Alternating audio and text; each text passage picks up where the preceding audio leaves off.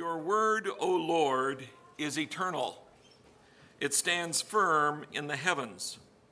Your faithfulness continues through all generations. You established the earth and it endures. Your laws endure to this day, for all things serve you. If your law had not been my delight, I would have perished in my affliction. I will never forget your precepts, for by them you have preserved my life. Save me, for I am yours. I have sought out your precepts. The wicked are waiting to destroy me, but I will ponder your statutes. To all perfection I see a limit, but your commands are boundless. Let's look to the Lord in prayer before we look into his word. Dear Heavenly Father, we thank you for your word.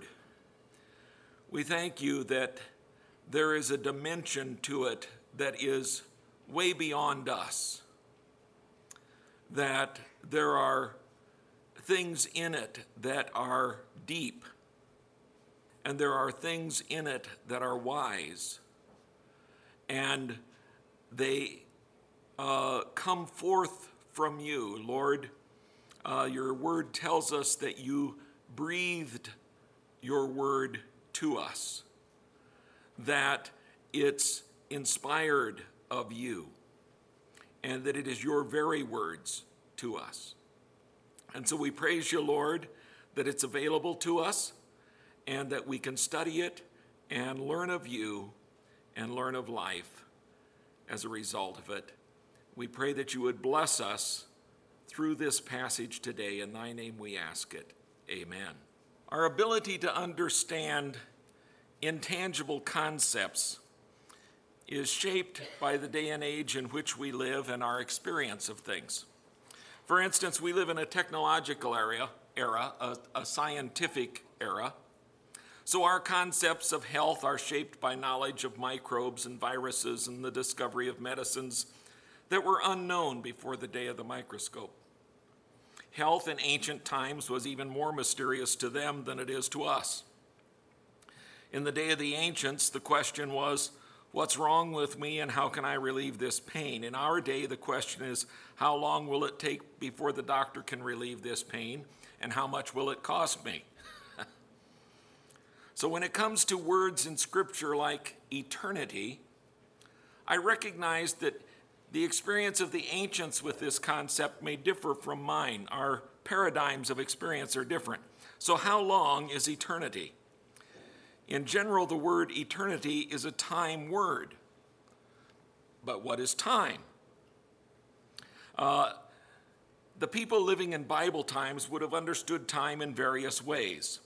They would have experienced it in measures of days, in times of day related to the movement of the sun, seeking a more active measure of the regularity of these passings of time. They invented the sundial, which would give them a measure of the hours and they would have observed the passing of the seasons and the phases of the moon and devised calendars to describe months.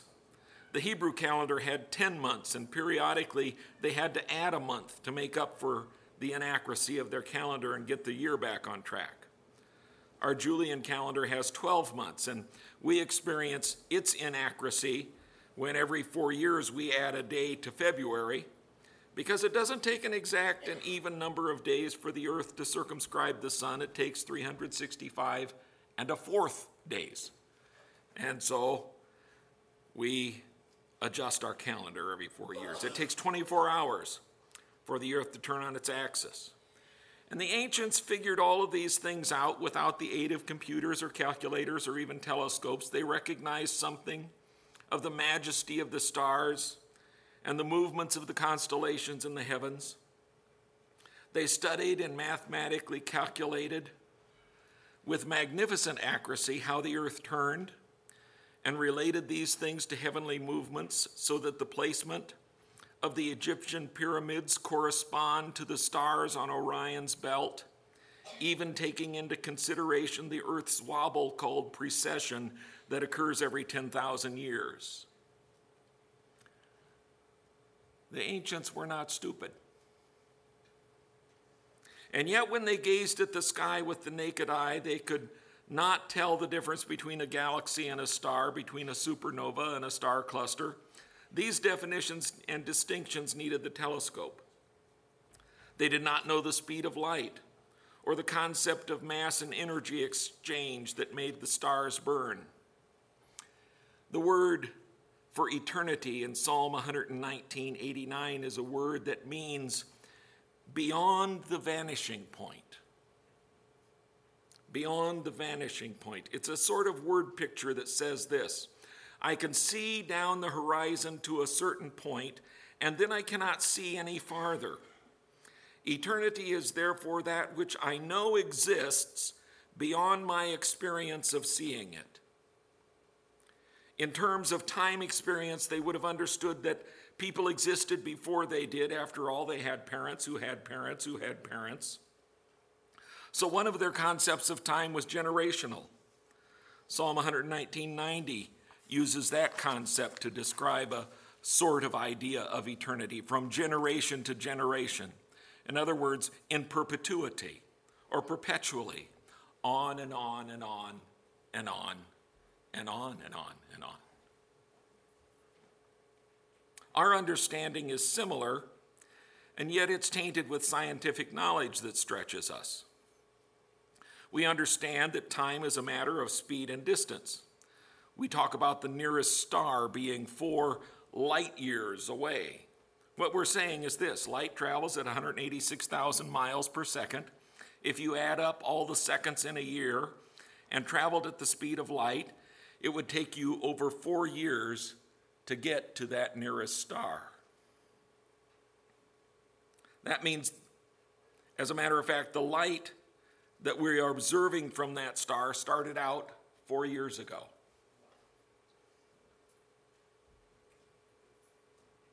That means the star could collapse upon itself and wink out, and we wouldn't know about it for four years. Our understanding of the vastness of the universe is so much greater than that of the ancients, and yet we are mystified about our existence in it, just as they were, short of biblical revelation. We only have the advantage of understanding that we can see farther than they could with the naked eye. And our concept of eternity relative to the spaciousness of the universe means that we can conceive that there is more universe than we can see. We just cannot see that deeply into space. So the concept of eternity being farther than we can see still works. Just to help you blow your mind with the hugeness of the universe and even our own solar system, let me tell you you won't get any true idea of this from fantasy movies or science fiction. In order to have stories work, they have to compress time. And they have to invent ways that sound scientifically plausible to shorten the distances. The reality is, there is lots of room in space. Such are the distances in space that it isn't possible in any practical terms to draw the solar system to scale. Even if you added lots of fold out pages to your textbooks and used a really long sheet of poster paper, you wouldn't come close on a diagram of the solar system to scale with the Earth reduced to the size of a pea, okay? Jupiter would be over a thousand feet away. And Pluto would be a mile and a half distance and it would be about the size of a bacterium, so you wouldn't be able to see it anyway. On the same scale, Proxima Centauri, our nearest star, would be almost 10,000 miles away. To understand how in the dark we are scientifically about all of this, the scientists are trying to figure out how the universe got here, and time calculations are a part of those figures. The latest scientific theory agrees with the Bible to a certain degree. Science says the universe came from nothing. Now, the Bible says the universe came from nothing. Now, science has to have a scientific term for everything wrapped up in a package so small that it doesn't occupy space or nothing. They call it a singularity. What's a singularity? Well, it's nothing. Scientific term for nothing. They call it a singularity because many scientists don't want to accept the concept of God and they do not try to explain how the singularity got there. And yet, many will devote their entire lives to trying to calculate what happened in the moment of the creation of the universe, which inexplicably, in scientific terms, took about three minutes. In terms of time and space, the enormity of this is beyond understanding. The size of our known universe is at least 100 billion light years across. And all this emerged in about three minutes. It did not take 100 billion years, according to the best scientific understanding. Science says a singularity expanded into the universe.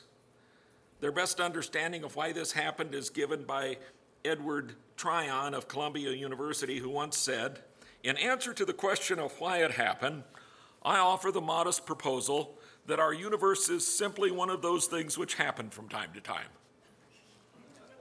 Isn't that erudite?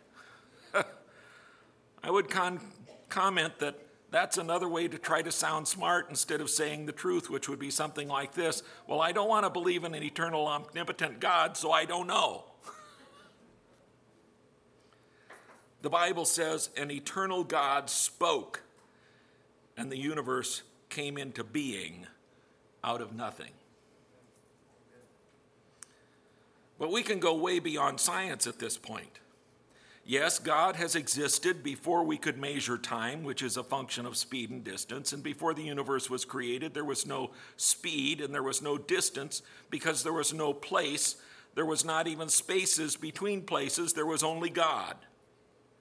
Psalm 90, verse 2 says, Before the mountains were born, or you brought forth the earth and the world from everlasting to everlasting, you are God. That's looking into eternity past. But eternity also encompasses future. And whatever happens beyond what we can see into future existence, we can be assured God will be there and continue to exist and continue to be God. Now, all of this really brings us to these verses in Psalm 119. You see, if I want to understand where we came from and what this universe is about, I'm going to have to trust somebody's word about it. The question for us as moderns in a technological world is this Am I more willing to trust scientists that I can see but who were not there when the universe was created? Or am I more willing to trust a God whom I cannot see but who was there when the universe was created? Since I cannot see God because he is spirit and holy, I wonder if he's given any revelation of himself that would help me trust him and to know what he is like. Your word, O Lord, is eternal. It stands firm in the heavens. This verse tells me that God has given me something that is just as eternal as He is, but is visible to me and understandable to me and relatable to me. It is His Word and it stands firm in the heavens. That word translated stands firm is an interesting word in the original. It's a, a, word that means to stand up erect and at attention. It was sometimes used as a military term to talk about marshaling the troops. God's word is that which marshals the troops of stars and constellations and heavenly objects and holds them all in place. But if we study the Bible more closely, we get even more insight. John chapter 1. In the beginning was the Word, and the Word was with God, and the Word was God, and He was with God in the beginning. Through Him, all things were made. Without Him, nothing was made that has been made. In Him was life, and that life was the light of men. And the light shines in the darkness, but the darkness has not understood it. Paul goes on to explain more about how Jesus, who was God's living expression, that is what a word is, came to earth as a man and yet continued to keep the universe in place. He's speaking of Christ when he writes to the Colossians He, that is Christ, is the image of the invisible God, the firstborn over all creation. For by him all things were created, things in heaven and on earth, visible and invisible, whether thrones or powers or rulers or authorities. All things were created by him and for him. He is before all things, and in him all things hold together. And he is the head of the body, the church. He is the beginning and the firstborn from among the dead, so that in everything he might have the supremacy. For God was pleased to have all his fullness dwell in him, and through him to reconcile to himself all things, whether things on earth or things in heaven, by making peace through his blood shed on the cross. Once you were alienated from God and were enemies in your minds because of your evil behavior. But now he has reconciled you by Christ's physical body through death to present you holy in his sight without blemish and free from accusation. And I hear an amen. amen. That's our position. If you continue in your faith, established and firm, not moved from the hope held out in the gospel, this is the gospel that you heard and that has been proclaimed to every creature under heaven, and of which Paul, uh, I, Paul, have become a servant. You know, part of our being able to relate to an eternal God who was there when creation happened is to trust His Word. His Word was established. His expression of His character and being was established before the universe began. We were conceived in His mind before the universe began. Is it too difficult to believe that a God who was powerful enough to conceive a universe that had just the right makeup in the balance of the physics and powers to sustain our existence would also conceive of our existence in a personal way prior to bringing that universe into existence? Or would you rather believe these things happen from time to time by chance?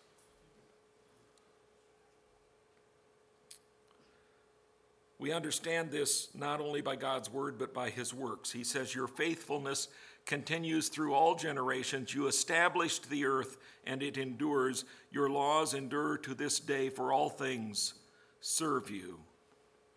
All things serve you. Verse 90 gives a second picture of eternality, generation upon generation. This is the concept of consistent perpetuity of mankind's existence. God's fidelity or faithfulness is placed in conjunction with this. The evidence that God is faithful from generation to generation is this the earth, with its foundational principles of existence and life, endures to this day. Let me borrow from some scientific explanation to help you understand this truth.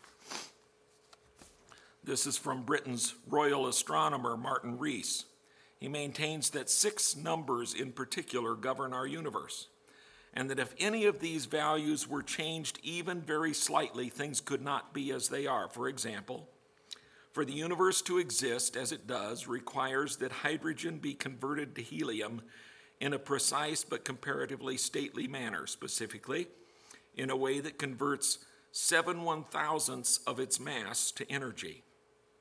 If you lower that value very slightly from 0.007% to 0.006%, say, and no transformation could take place, the universe would consist of hydrogen and nothing else. And if you raise the value very slightly to, say, 0.008%, Bonding would be so wildly prolific that the hydrogen would long since have been exhausted. In either case, with the slightest tweaking of the numbers, the universe as we know it and need it would not be here. The thought that God's word, by virtue of his character of fidelity and faithfulness, perpetuates our existence is carried to the next verse with the additional thought for all things serve you. That is, all the forces in the universe that could preserve life on the earth serve God and are at His disposal for preservation or destruction of life. There is a certain hint of the grace and loving kindness of God in this progression of thought. In light of the great flood and what the author would have known about that from the biblical record, it's not because mankind deserves life that it is granted and that God keeps all the numbers working for our benefit. It is rather because God has chosen to preserve his creation that we are still here. It is about God's character of faithfulness that we exist at all. So, how can one generational can a, a, a one generation human connect to an eternal God? How are we to respond to these truths? Well, one of the things is we are to, to delight in God's Word and worship by our life actions the imitation of God. We are to trust God and His Word by placing our lives and our life actions in the care of God and His Word. That is what the author is saying in poetic form in these next verses. If your law had not been my delight, I would have perished in my affliction. I will never forget your precepts, for by them you have preserved my life. Save me, for I am yours. I've sought out your precepts. The wicked are waiting to destroy me, but I will ponder your statutes. To all perfection I see a limit, but your commands are boundless. In other words, just like everything else in the universe that does not have a free will serves you, so I, of my own free will, also want to line up with the rest of the universe and serve you. I understand that the way to do that is to connect with your word and what your word tells me. You've not left us without revelation of how to live in this universe.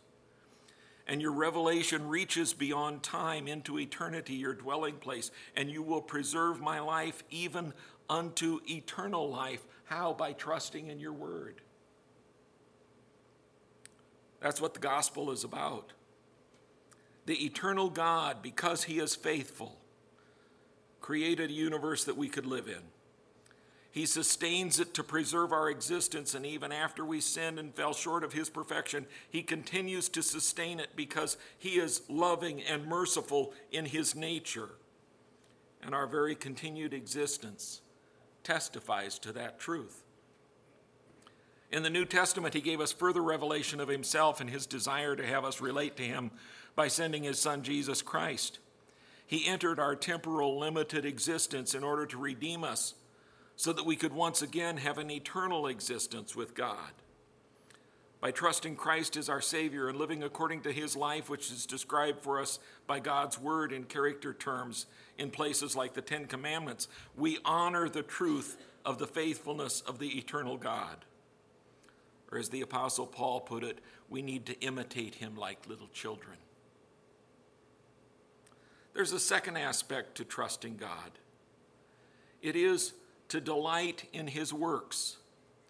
Psalm 104 gives a beautiful picture in poetic form of what that means. I've prepared a, a uh, slideshow as I read through it. Praise the Lord, O my soul. O Lord my God, you are very great. You are clothed with splendor and majesty. That's an actual shot from the Hubble Space Telescope to a structure in outer space that they call the Pillars of Creation. Isn't that beautiful? He wraps himself in light as with a garment he stretches out the heavens like a tent and lays the beams of his upper chambers on their waters. He makes the clouds his chariot and rides on the wings of the wind. He makes winds his messengers and flames of fire his servants. He sets the earth on its foundations, it can never be moved. You covered it with the deep as with a garment. The waters stood above the mountains, but at your rebuke the waters fled. At the sound of your thunder they took to flight. They flowed over the mountains. They went down into the valleys to the place you assigned to them. You set a boundary they cannot cross. Never again will they cover the earth. He makes springs pour water into the ravines, and it flows between the mountains. They give water to all the beasts of the field. The wild donkeys quench their thirst. The birds of the air nest by the waters, they sing among the branches. He waters the mountains from his upper chambers. The earth is satisfied by the fruit of his work. He makes grass grow for the cattle and plants for men to cultivate, bringing forth food from the earth, wine that gladdens the heart of a man, oil to make his face shine, and bread that sustains his heart. The trees of the Lord are well watered, the cedars of Lebanon that he planted. There the birds make their nests. The stork has its home in the pine trees. The high mountains belong to the wild goats. The crags are a refuge for the conies. The moon marks off the seasons, and the sun knows when to go down. You bring darkness. It becomes night, and all the beasts of the forest prowl. The lions roar for their prey and seek their food from God. The sun rises, and they steal away. They return and lie down in their dens. Then man goes out to his work, to his labor until evening. How many are your works, O Lord? In wisdom you made them all. The earth is full of your creatures. There is the sea, vast and spacious, teeming with creatures beyond number, living things, both large and small. There the ships go to and fro, and the Leviathan, which you formed to frolic there. These all look to you to give them their food at their proper time. When you give it to them, they gather it up. When you open your hand, they are satisfied with good things. When you hide your face, they are terrified. When you take away their breath, they die and return to the dust. When you send your spirit, they are created and you renew the face of the earth. May the glory of the Lord endure forever. May the Lord rejoice in his works. He who looks at the earth and it trembles, who touches the mountains and they smoke.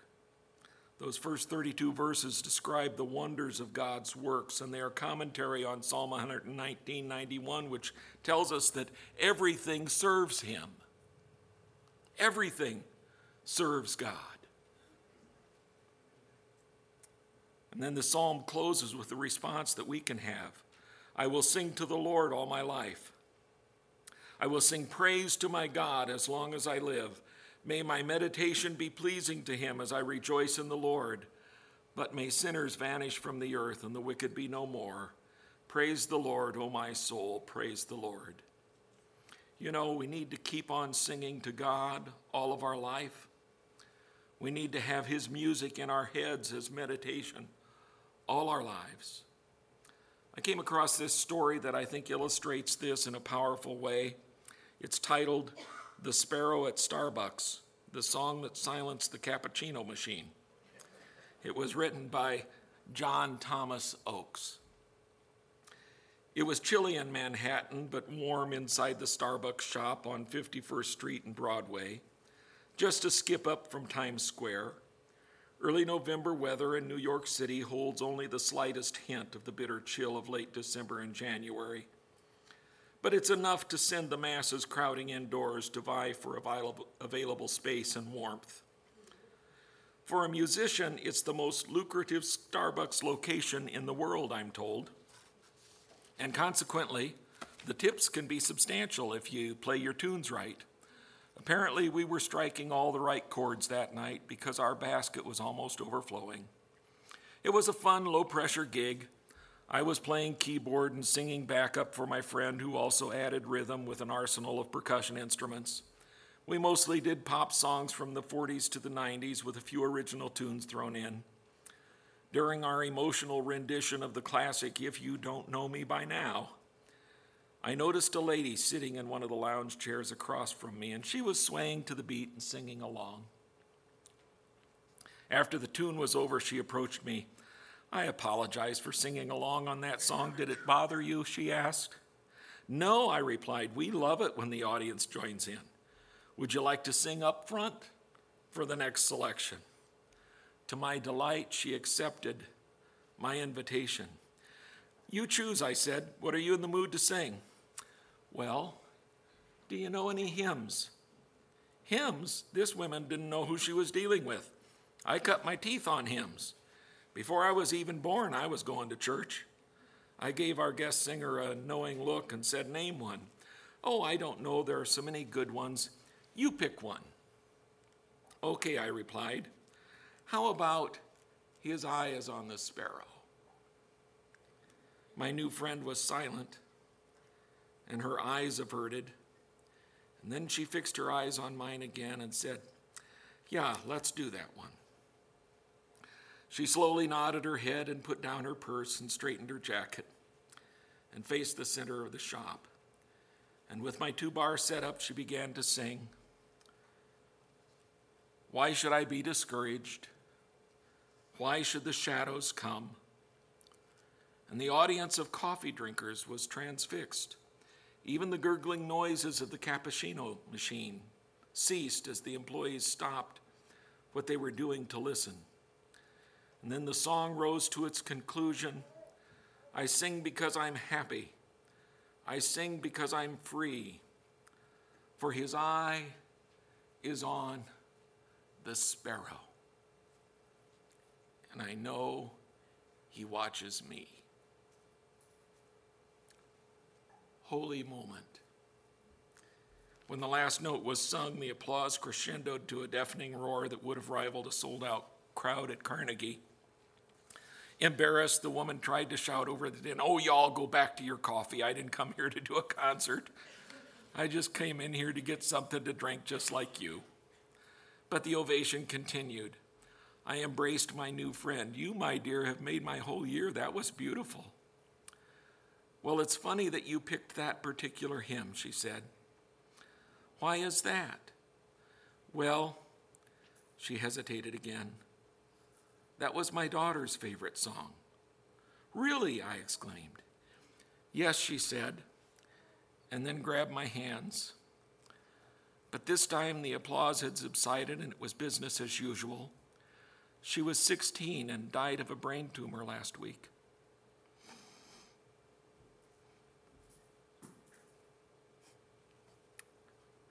I said the first thing that found its way through my stunned silence. Are you going to be okay? She smiled through tear filled eyes and squeezed my hands. I'm going to be okay. I've just got to keep trusting the Lord and singing his songs, and everything's going to be just fine. And she picked up her bag and gave me her card, and then she was gone. Was it just a coincidence that we happened to be singing in that particular coffee shop on that particular November night? Coincidence that this wonderful lady just happened to walk into that particular shop? Coincidence that of all the hymns to choose from, I just happened to pick the very hymn that was the favorite of her daughter who had just died the week before? I refuse to believe it. God has been arranging encounters in human history since the beginning of time, and it's no stretch for me to imagine that he could reach into a coffee shop in midtown Manhattan and turn an ordinary gig into a revival. It was a great reminder that if we keep trusting him and singing his songs, everything's going to be okay. Keep trusting Him and singing His songs. He's watching over you. And He has known you from eternity past right up to this very moment. I've asked David if we would close with singing a couple of songs.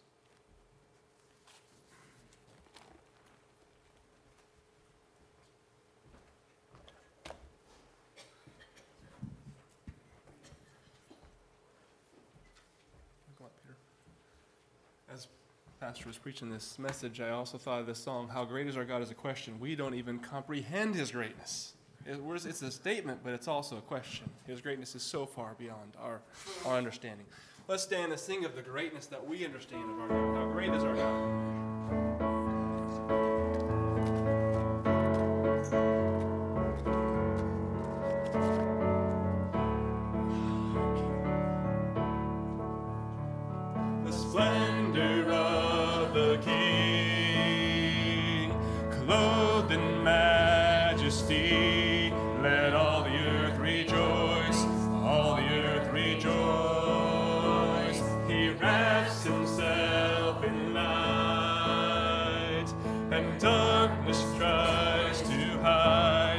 Trembles at his voice and trembles at his voice. How great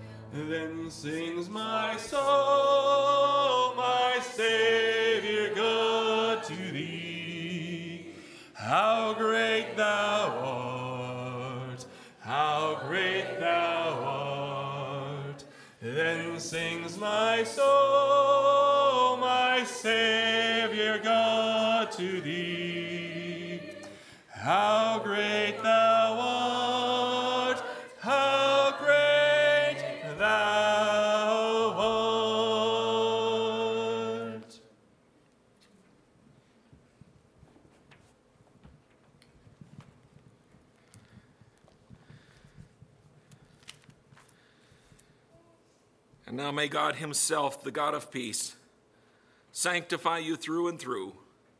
May your whole spirit, soul, and body be kept blameless at the coming of our Lord Jesus Christ. The one who calls you is faithful, and He will do it. Amen.